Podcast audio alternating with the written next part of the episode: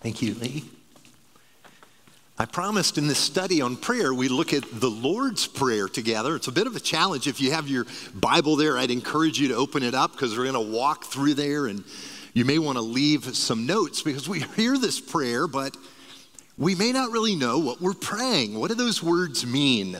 We've sort of been taught to memorize it. And really, all of it is in the context of this idea that we've been looking at for th- this is our third week of having God as our father. We had a funeral service here yesterday, and at the end of the service, there were a lot of people I didn't know. At the end of the service, I said, if anyone wants to talk about a relationship with God, I'd love to have a conversation with you. And at the reception, one of the guys sort of surfed over to me, an older guy, and, and he said, I've never really heard that God loves me.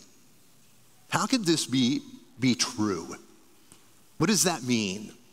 So it's the beginning of a conversation. And when you think about that, you think about think of this immense barrier we feel between us and God and coming to that place where we can actually believe, well, God is for me. He's he's not angry with me, right? I'm not always disappointing him. To learn this relationship is the challenge of this prayer. Uh, one of the stories about learning through your father that impacted me a lot comes from the guy who was hired by Robert Redford to be the horse expert in this movie, The Horse Whisperer. Redford needed somebody who really knew horses, and he hired the, arguably one of the greatest horsemen alive right now. His name is Buck Brannaman. And Buck grew up in a household with a super abusive alcoholic father. I mean, he lived in fear of his dad every day. And he said that he, he knew that, that he didn't know what would happen to him if he didn't have his mother, because his father would lash out literally with physical beatings. And his, his, the goal of his dad only had one goal was to make him and his older brother, you'll see a picture of them, his name is Smokey, to be the greatest horse, you know, cowboys in America. And this is them from a TV show. As young kids, that dad literally whipped them into being amazing cowboys. And what Buck said is when his mother died, he was a young boy, he believed his life would be over. Who would protect him from his dad?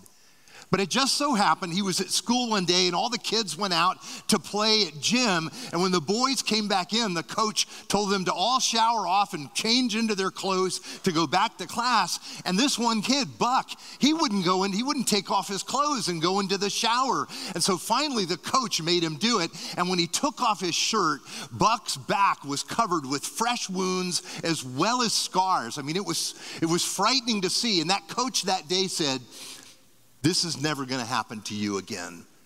Buck was taken and, and, and, placed with two foster parents, Forrest and Betsy Shirley. But let me tell you what happened. When Forrest, his foster father, came to pick him up in his truck, this is what Buck said. He said, I was so scared of men, I couldn't speak. He couldn't even introduce himself back to this man who was taking him into his home. And actually, what happened is that man walked up, introduced himself, and he walked back to his truck. And Buck said, just that movement of walking back to his truck and not knowing what was going to happen, he was terrified. But his foster father returned and he knelt before him and he simply gave him a pair of work gloves. He was inviting him to be alongside of him. And he would learn from this man a tenderness and, and gentleness that prepared him to be as sensitive as he is now and to be that sensitive with animals. And you begin to think, what would it be like for us if we actually experienced the love of our Heavenly Father? We, we discovered the God who is for us and not angry with us because of Jesus. You see, this prayer is an invitation into that relationship. Would you pray together with me?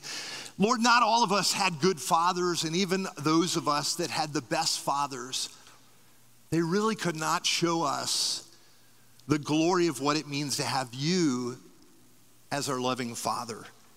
And so I pray, Father, that this would be a day when you invite us, you continue to invite us to seek you and, and to come to you and we learn what it means to enjoy you in communion, the communion of prayer.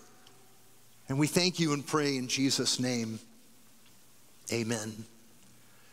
But when you pray, Jesus said, go into your room, close the door, and pray to your Father who is unseen. Then your Father who sees what is done in secret will reward you. You know, Jesus in his teaching on prayer, he doesn't begin with the prayer. He begins with a series of instructions geared to where the Jewish people are at this point. You see, they weren't walking with their Heavenly Father. They were using prayer as a means of gaining status in the community. So they would pray publicly and they wanted people to hear them. They wanted people thinking how holy and, and spiritual they were. And, and again, this is how you gained your status.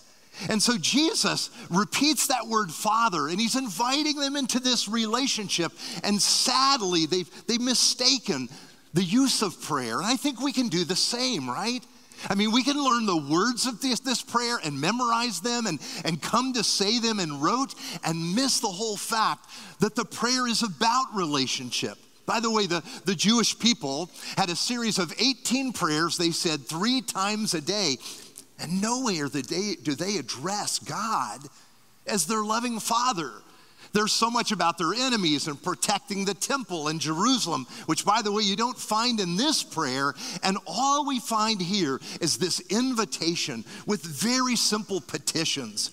It's not words to be prayed, but a relationship to be enjoyed. Now, I think this is a tough lesson for us to learn, right? I mean, you think about how much knowledge we have today, and if you think what separates us from all the generations before, is the, is the fact that no one has had this much knowledge at our fingertips. We have more information at our beck and call than any other people that have ever lived. I wish I had been a student at the time when an artificial intelligence bot could write my term papers. Come on, that's awesome. And, and I would like a, actually a good sermon if the, the bot would help me, right, with that. I can learn anything I want to, to do from YouTube videos but the thing is this they're different kinds of knowledge, they're different kinds of knowing. If you've seen the, the movie Good Will Hunting, here's a picture of perhaps you remember this scene. Will Hunting is the young guy there, played by Matt Damon, and Robin Williams is his therapist, his psychologist. And this young kid, by the way, he's brilliant. He has a photographic memory and he can solve the most complex mathematical proofs. Wow, just like that. But his life isn't working. Though he knows it all, he can't give or receive real love, and he's afraid to be vulnerable. And at one point in time, the psychologist cuts through all of that facade. Come on, it's a show. And he says this So if I asked you about art, you'd probably give me the skinny on every art book ever written. Michelangelo, you know a lot about him. Life's work, political aspirations, the whole works, right?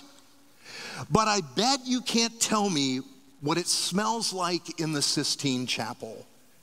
You've never actually stood there and looked up at that beautiful ceiling. You see, you can have all kinds of knowledge. You can even learn this prayer. But there's a point when you know the smell of the Sistine Chapel. You know how to offer this prayer to God as a child talking with a loving father. And that's where Jesus is inviting us. He's not giving us a prayer to just be repeated rote. He's inviting us to pray as openly as that, to speak to God in person, to be totally vulnerable. You see, Jesus is trying to tell the disciples, like, you guys have have gotten prayer wrong. You think it's all about the words you say and getting things right and, and how it sounds. It's not for showing off, it's for communion. And this is what the Father wants with you. Yes, we have tons of information in our world, but, but not a real knowing. And this is the invitation of this prayer. So, how am I supposed to understand this prayer? Jesus says, So, this then is how you should pray. And that's what I want to look at with you today how we pray. Now, this prayer is shocking. I mentioned the 18 prayers. This is so brief. There are no long titles for God. And by the way, often prayers, there'd be a half a page just of titles. There's no pressing God or convincing God, no, no cases being made. It's made of simple requests and affirmations. And as I mentioned, the entire prayer is about our Father. God makes his name holy, he brings his kingdom.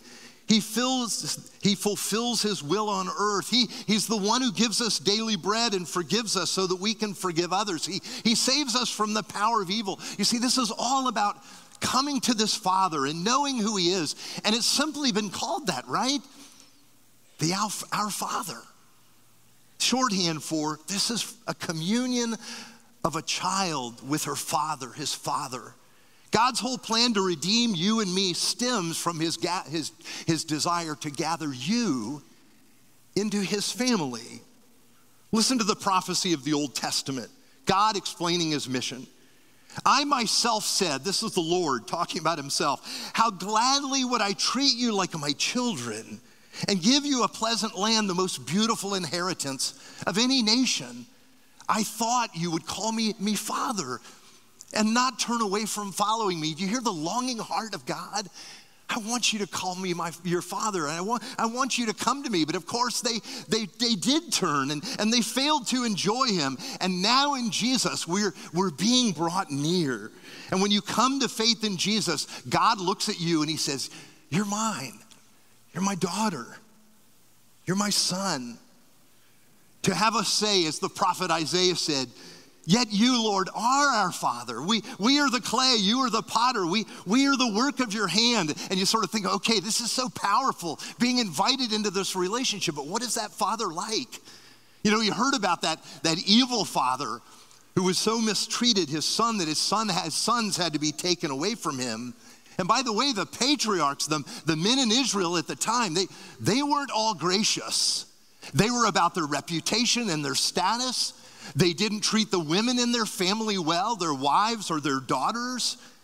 They were not marked by tenderness, but by status and influence. Yet Jesus recast this whole notion of who our Father is, right? In, in the parable of the prodigal son. He tells of a loving father whose son wanted him dead and pilfered away half of all that he had.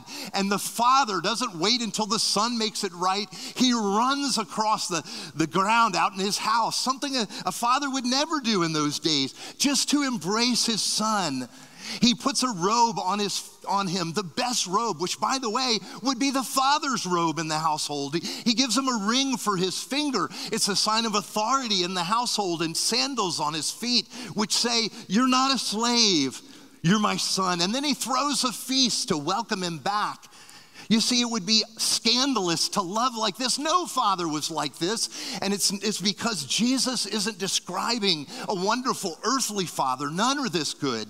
He is describing his father that he so desires you to know. You know, at that memorial service, funeral service yesterday, I think the kids were so excited because everybody in the room was learning about their father.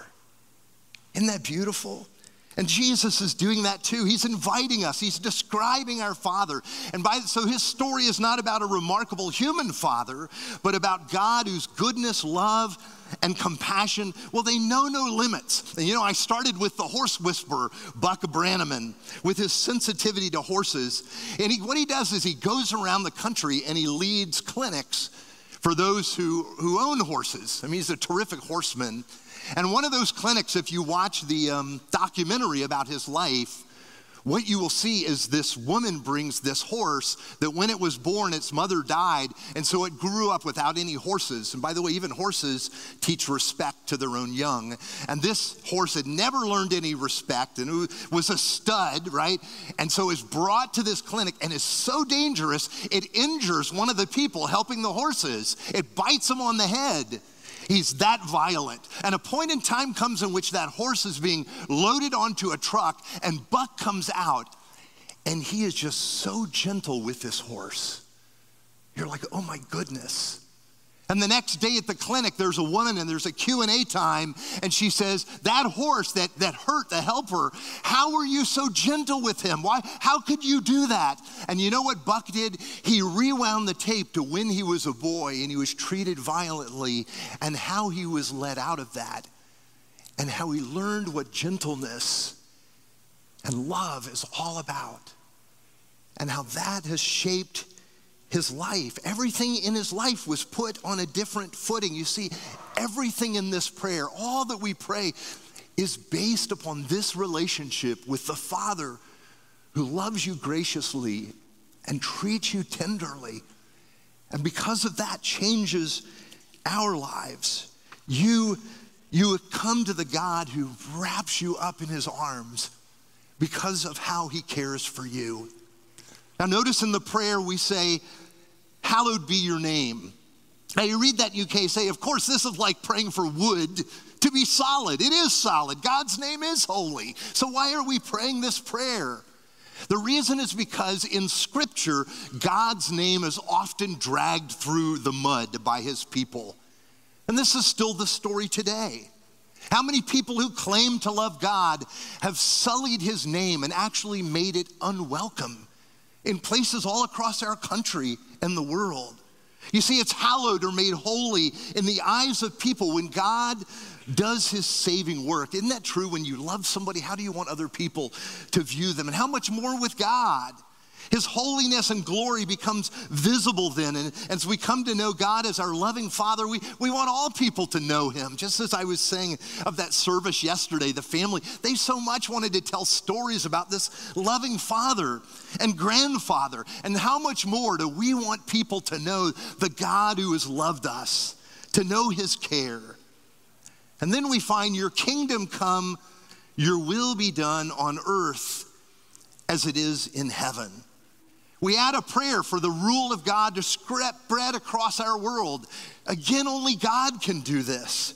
But it's important that we know what this means. Some people have mistaken it to mean, oh, this is God taking over countries and, and political powers, but, but it's not that. Or it's about the church somehow taking over. Well, it's not about that either. Or some have thought, oh, it's about this mystical reign of God just in people's hearts. Well, it's not that either. This is not the rule of an iron fisted tyrant or an idea that fills our heads. So, how do we know what it is? We are praying for the kingdom that we see coming through the ministry of Jesus. Look at how Jesus treated people. Look at the mercy and kindness, the generosity and humility and grace. You see, it's when that fills our world and we are living as God created us to live in the beginning, where sins are forgiven and debts are cleared, where a place is made at the table for, for everybody, no, no matter how far they've, they've moved, they've run away, and for the self righteous too. If you want to know what it means for God's will to be done, for the, for the reign of God in our world, Look at Jesus. That's what he was doing. Look at the way he treated people. You see, this is the kingdom that we long for and that God has promised to bring. And, and here's where we get another insight into this prayer. Only God can establish his kingdom in the lives of people, but do you know then you're praying for yourself? You have the opportunity to live in the kingdom right now, right? You can pledge yourself.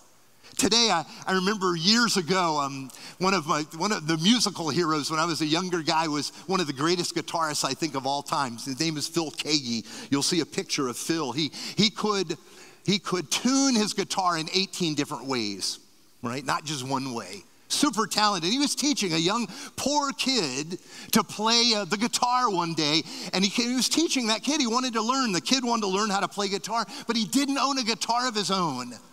And at the end of the session with Phil, the young boy said, Would you pray that God would provide me with a guitar? And Phil said, Yes, I'll pray. And then the boy left and he looked around in his house and it was filled with guitars. And he was like, It may be possible that I could actually be the answer to the prayer that God has for the boy that I just prayed for. Do you know that's true about the kingdom of God? We're praying that God's kingdom would come here on earth. And what about if it started to come in your life as you commune with your Father? This involves you. You show forth the goodness and glory of God. You live the kingdom of Jesus right now. And so this prayer becomes a part of the way your prayer, the way God answers this prayer. And then he says, and give us today our daily bread. There's also this prayer for provision, the word daily. By the way, if that's your Bible, the word daily is the most difficult, one of the most difficult words to translate in the whole New Testament. And the reason is we have that word nowhere else in ancient literature. So we don't know how it's used. And some people have said, oh, it means daily, like talking about time. And other people have said, no, it's really about bread, it's about the stuff. And so there's, there's been this tension over it. What I think it actually means is this bread that never runs out. Well, why this? I think Jesus is telling us this is the place where we address one of our most profound and basic fears. Are you going to have enough? I know you're managing well now, but what about the future? What if I lose my job? What if I become sick? I mean, I've always sort of felt even if I lost my job, I could, I could go be a greeter at Walmart or something like that, right? But what if I can't work? How will I survive? Have you ever planned those scenarios? What you'll do if sort of the, the house that feels like a house of cards someday, if it falls down, how will I make it? You know, when my dad died a couple of years ago, he left a little bit of money to the members of our family. It wasn't a fortune, it wasn't like money you could retire on. Sandy and I have never made or had a lot of money, but I found I didn't worry less, but I worried more. So, how could having a little more cause me to worry more? Think about that. It may be true for you. You see, one of the most crippling fears we experience is the fear that we might not have enough. And you see, the, to pray for bread without ceasing is saying, Oh, God is the one who provides that, what I need every day. And He's always done that. And I'm going to rest in Him and trust in Him. That's what this prayer is about, this, this provision all of us need. And only our Father can drive out that fear and give us joy and help us feel secure. By the way, you, you can't get enough. You think it's just a little more, or maybe you've put an amount in your mind. But it's not about how much you have, it's about your heart, it's about your perspective. And this prayer turns our eyes to our Father, who alone knows what we need and can provide it. And then Jesus says, and forgive us our debts as we also have forgiven our debtors. Now, do you hear that? Now, I want to point out through the prayer, we've heard the word our. This prayer is prayed in community. It's, it's not just for you, but it's for the life of us together because we can't live in community unless we can learn to forgive each other. And so today, who out there have you not forgiven? Who do you harbor a bitterness for? Or an anger over something done to you. And by the way, likely if you do, you will or, or you already have put more and more distance between the two of you, right? This is what will happen. This prayer is a heart cry for the Father to release you from that debt you carry around in your heart, which He can do and He will. This is the purpose of the gospel and why Jesus came, right? And it's for you to receive his forgiveness, but also because you know you've been forgiven, you can forgive others. Now, it's not saying, hey, I'm a doormat, you can do anything you want to me. It is seeing that only when anger and bitterness and hatred and a desire for revenge are drained from that struggle can actual healing begin. That's where it begins. That's what we're asking for here. This is the forgiveness that we learn, right, in Christ. And the Father helps us to live in. And by the way, this assumes we can see our own sins. And as we do, we'll be equipped to see others. We have compassion because we see other people as the sinners we know ourselves to be. And so this prayer asks our fathers to teach us. And by the way, this is so powerful in community when we see it being lived out. I remember years ago when we were living in the New York metropolitan area, there's this amazing story that came out. It was about these kids who had stolen somebody's credit card and in New York City went around and bought a lot of stuff from stores. And they're just goofing around, they were having fun. Until one of the things they bought, one of those kids, they were out on the street, they bought a frozen turkey. He just threw it out into the cars in traffic. Little did he know it would crash through the windshield of a woman named Victoria Ruvolo. And it hit her right in the face. She nearly died right there at the scene. They got her to the hospital, numerous surgeries in which they had to literally reconstruct her skull with metal plates and other pieces of hardware that were fitted together. And when that young man went on trial, you'll see her and the young man, his name is Ryan. Um, when the young man went on trial, the prosecutor said, Look, there is no punishment you could give this kid that would be enough. And when Victoria was asked what she wanted, she said she was most concerned about salvaging the life of this young kid, Ryan. Then in the courtroom, the unexpected happened. It wasn't canned. The young man walked over her to her and said in a soft voice, I'm so sorry for what I did to you. And Victoria just took him in, in her arms. And you could, you could see she was stroking his hair. And she said, It's okay. I just want you to make your life the best that it could be. And there was a hardened prosecutor, and there was a reporter, and there were tears in their eyes because they've never seen anything like that. And what begins to happen in a community when people learn a forgiveness that is extended to others, it shows them this stuff is real. Actually, debts can be forgiven, sins can be forgiven. This is the power of forgiveness. And this could shape a community. It's meant to shape ours and the community of the people of God because we've been forgiven. This is the heart of the gospel. And you see, praying will change you because your prayers they begin to, you're pursuing God for this forgiveness yourself. And then there's one final observation in the prayer. By the way, I'm going fast. If you want more detail, the podcast, you'll hear a lot more detail this week. And lead us not into temptation, but deliver us from the evil one. Now, this final petition is about safety in the midst of danger. We don't talk much about Satan or hell or even death, but the power of evil is right here in, the, in this prayer that we lift to our Father. We're to regularly call upon God for freedom and protection from this evil. But you should know God doesn't tempt us. A better translation I find in the new RSV, it goes like this And do not bring us to the time of trial, but rescue us from the evil one. It's saying, God, you know, I don't even know the choices that I'm making. A lot of times I can't see the direction that I'm going but you do. Would you protect me? And I realize I'm in danger every day, even though most times I don't believe it. I think I'm safe and okay, but, but I'm not. Would you protect me? I love it when you read the book of common prayer. You know, you get to the baptism of adults, not infants, and they have questions that they ask the person being baptized. This is what they ask do you renounce Satan and all the spiritual forces of wickedness that rebel against God? I renounce them. Do you renounce the evil powers of this world which corrupt and destroy the creatures of God? I renounce them. Do you renounce all sinful desires that draw you from the love of God? I renounce them. Do you turn to Jesus Christ and accept him as your Savior? I do. I remember one priest saying he was reading these to some adults, and one adult was so shocked by what the question was. He was asked, You renounce Satan and all the spiritual forces of wickedness that rebel against God? And he just blurted out, Hell yes, because this stuff, this stuff is real, okay? And I know there's a cool little video that had a dragon and stuff in the beginning of our service, but we encounter this every day and you're in danger every day.